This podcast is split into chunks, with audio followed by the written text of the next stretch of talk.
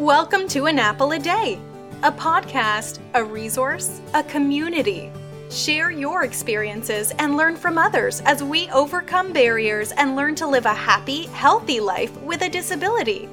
Welcome to the community. Here's your host, Jimmy Apple. Welcome to another episode of An Apple a Day. I'm your host, Jimmy Apple.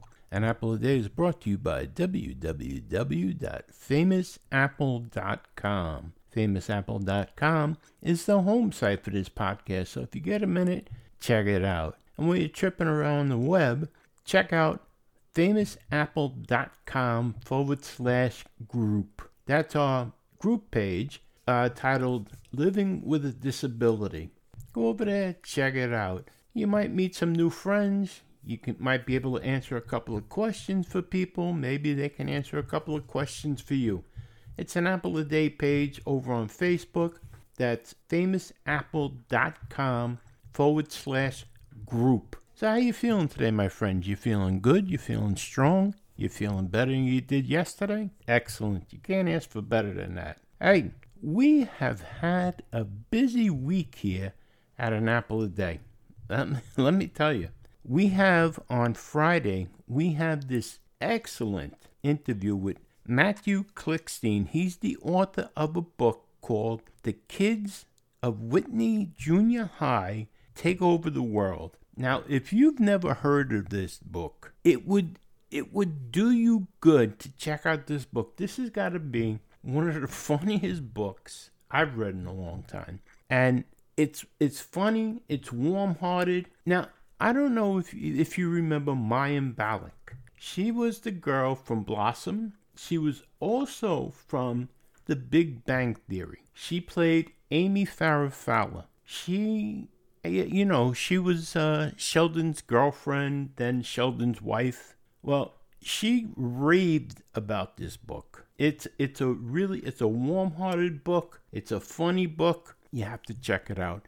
You can pick up a copy or look it over even at famousapple.com/WJH. That's famousapple.com/WJH. Make sure you join us on Friday to hear this interview with Matthew. He is a phenomenal person. Great guy. Really great guy.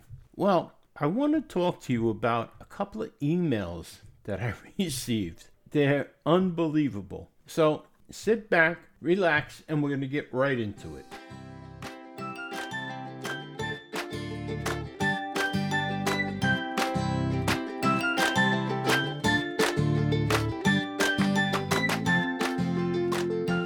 What's wrong with me? That's what a listener from Fishkill, New York asked yesterday morning. They sent this email, and the listener says, what's wrong with you? To make a long story short, she thinks I'm too happy for a disabled person. Wow. First of all, when I answered her, I made it clear there is no such thing as a disabled person, but merely a person with a disability. I think, as anyone with a disability knows, having one sucks. How you handle it is up to you. You can let it knock you down and keep you there. You can give up and cry about it and have that woe is me attitude. As for me, I choose not to. So if I sound happy, it's because I'm happy. I know things can always be worse. At the end of every podcast, I say that. Things can always be worse. And how can they be worse, you ask? Hey, look, everybody knows I have one leg. How can things keep me worse? I could have no legs, right? Somebody has a stroke. They lose the ability to talk. How can things be worse? They could lose the ability to see as well, or lose the ability to hear as well. Somebody lost an arm. How can it be worse? They could have lost both arms. They could have lost their head. They could be dead. Things can always be worse. No matter what's wrong with you, things can always be worse. You can't walk. You're in a wheelchair. That's my case. I lost a leg. Then I had 3 strokes. I've had 2 heart attacks. I can't walk anymore. I can't use my prosthetic because of the 3 strokes. So I'm in a wheelchair the rest of my life. Things could always be worse. I could be in a bed. I could be dead. But I'm not. I'm alive. So I'm happy. I'm happy on life. No, I don't drink. No, I don't use drugs. Sometimes I wish I did drink, but I can't because of the medication I take. But I'm happy.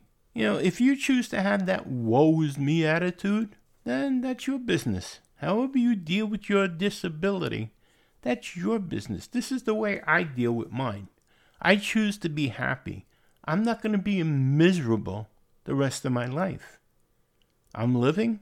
I'm on this side of the grass. I'm looking down at green. I'm not looking up at roots. So I'm happy. Is that wrong?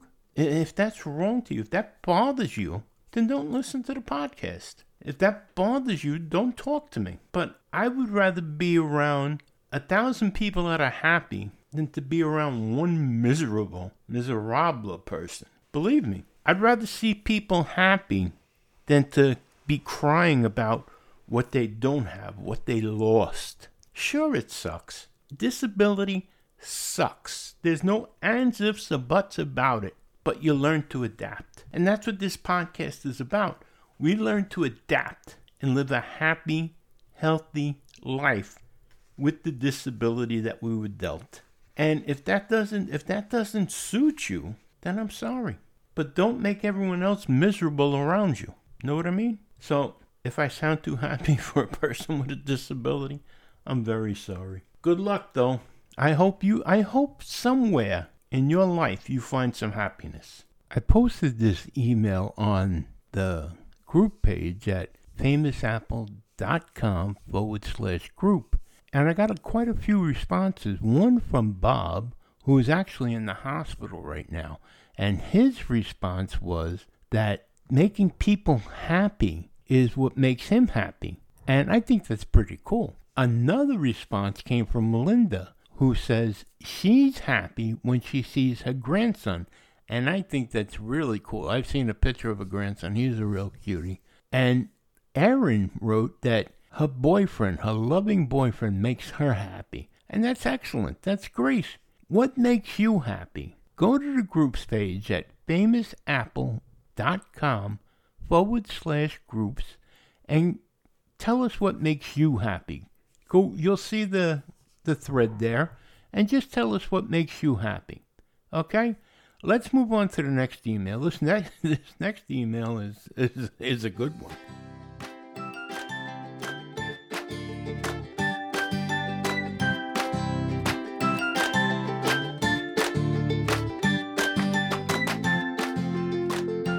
When I first saw this email in my email list, the subject matter said sex.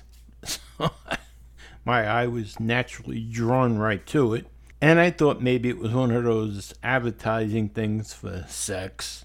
And I opened it up and I looked at it, and it was the shortest email I've seen in a while. First thing I thought about was holiday dinners at these people's house must be a pip. But then I thought about it and I said, you know what? This is a pretty cool conversation to have. And I'm going to read it to you, and you think about it. It says, Dear Jimmy, I hope you can settle a dispute in our home. I say you can't spread the coronavirus by having sex. My parents say you can. Can you please tell them that I'm right? Signed, Rob in Paducah, Kentucky. And at first I was like, you're having this conversation with your parents? Okay. Well, first thing I'm going to have to say, Rob, is I'm sorry, buddy, but you're wrong. That is, unless, of course, you're married. But I'm going to assume that you're talking about you're dating. And I'm going to assume that you're not living with the person. So I did some research, though. And here's what I found. It says, can you get COVID-19 from sexual activity? Can you get coronavirus from sex? And the answer is from William F. Marshall III, MD. And his answer says, at close contact within 6 feet or 2 meters with an infected person can expose you to the virus that causes coronavirus disease 2019, COVID-19, whether you're engaged in sexual activity or not. The virus spreads by respiratory droplets released when someone with the virus coughs, sneezes, or talks. These droplets can be inhaled or land in the mouth or nose of a person nearby. Coming into contact with the person's spit through kissing or other sexual activities could expose you to the virus. People who have COVID-19 could also spread the respiratory droplets onto their skin or personal belongings. A sexual partner could get the virus by touching these surfaces and then touching his or her mouth, nose, or eyes. In addition, the COVID-19 virus can spread through contact with feces. It's possible that you could get COVID-19 virus from sexual activities that expose you to fecal matter. There is currently no evidence that COVID-19 virus is transmitted through semen or vaginal fluids, but the virus has been detected in the semen of people who have or are recovering from the virus. Further research is needed to determine if COVID-19 virus can be transmitted sexually. Since there are people who have COVID-19 who show no symptoms, it's important to keep distance between yourself and others if COVID-19 virus is spreading in your community. This includes avoiding sexual contact with anybody who doesn't live with you. If you or your partner isn't feeling well or think that you might have COVID-19, don't kiss or have sex with each other until you're both feeling better. Also, if you or your partner is at higher risk of serious illness with COVID-19 due to an existing chronic condition, you might want to avoid sex. The safest type of sexual activity during COVID-19 pandemic is masturbation. Be sure to wash your hands and any sex toys used both before and after masturbation. You might also consider engaging in sexual activity with partners via text, photos, or videos, ideally using an encrypted platform to provide privacy protection. Beyond sex, there are other ways to create or maintain intimacy with a partner at a distance. Go on virtual dates together, share music you enjoy, write letters to one another, or dress up for each other. Be creative. If you are sexually active with someone outside of your household, consider these precautions to reduce the risk of getting COVID-19 virus.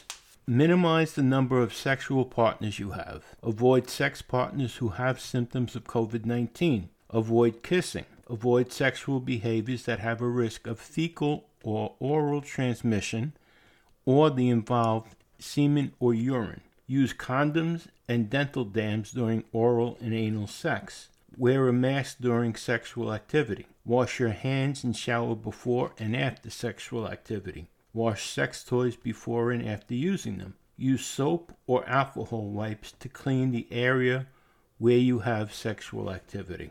There you have it. The safest thing to do is avoid sexual activity right now, unless you're married or unless you live with the person. That's the safest thing, Rob. Okay? Sorry to disillusion you, but your parents are right. That's the only thing I can tell you. Okay, let's move on. I have a couple other things to talk to you about COVID-19 here.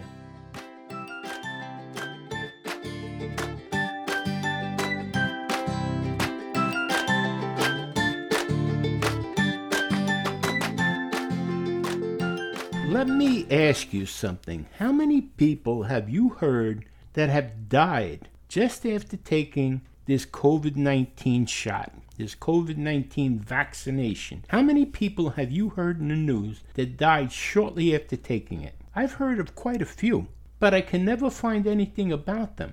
Now, this past week, on Sunday, an elderly man collapsed and died shortly after getting the COVID-19 vaccination at the Javits Center in Manhattan. The article isn't on the front page of the newspaper. It was back on the second or third page. It said, an elderly man collapsed and died in Manhattan on Sunday morning shortly after receiving the COVID-19 vaccination at the Javits Center, health officials said. The man in his 70s fell as he was leaving the building about 25 minutes after the vaccination, according to a statement from New York State Health Commissioner Dr. Howard Zucker. Initial indications are that the man did not have any allergic reactions to the vaccination, Dr. Zucker said in his statement. During a required 15-minute observation period following the vaccination, the man exhibited no adverse effects from the jab, Zucker said. First responders rendered aid within seconds, but the man later died at a nearby hospital, according to the health commissioner. Public health experts agree the vaccine is safe, and together with continued vigilance, including wearing a mask and social distancing, it'll bring an end to the pandemic, said Zucker. I encourage all eligible New Yorkers to get vaccinated. Well, that's very nice. But what happened to this gentleman? Why did he die? What killed him? Nobody said anything about that. They're just telling us how safe the vaccination is. I want to know what killed this gentleman. You know, not for nothing. Back in 2007, I had my first heart attack, and it was in the artery they called the Widowmaker. They had to put 2 stents. After I came out of the cath lab out of recovery, I was asked if I wanted to participate in a study for Plavix. They were looking to make a generic form of Plavix, and it was clopidogrel.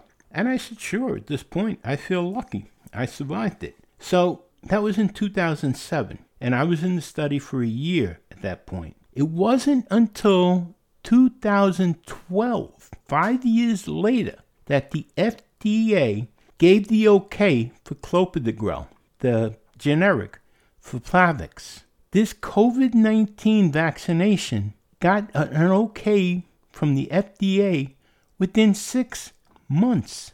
6 months. There's something wrong there. I'm not telling anybody not to take the vaccination. I'm not telling anybody to take the vaccination.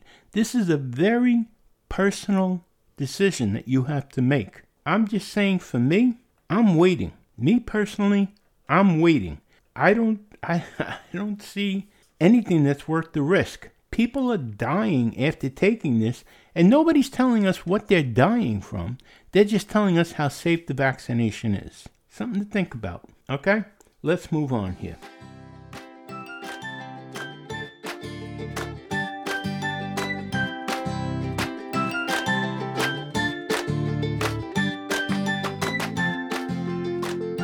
Hey, I want to remind you, I'm not a doctor, and thousands of people have taken these COVID shots and they've pulled through. They've gotten sick maybe, or they have injection site soreness, but to each his own. You have to make your own decision. I'm just giving you both sides of the argument here. So again, it's a very personal decision that you have to make, okay? I just want to remind you of that. I'm not a doctor. I'm not a lawyer. I'm just Jimmy Apple. Anyhow, I want to thank you for stopping by here today. And I want to remind you, on Friday, we have the interview with Matthew Klickstein. And he's going to be talking about his book, The Kids of Whitney Junior High Take Over the World. You're not going to want to miss it. So make sure you're here Friday. And I'll talk to you then. You've been listening to An Apple a Day, and I want to remind you one very important thing. No matter what, things can always be worse. Right now, there's somebody somewhere wishing they were in your position, so things can always be worse. Have a great day, my friends. You've been listening to An Apple a Day. My name is Jimmy Apple. Take care. Thanks for listening to An Apple a Day with Jimmy Apple, your gateway to a happy, healthy life. Join our community at www.famousapple.com. See you next time.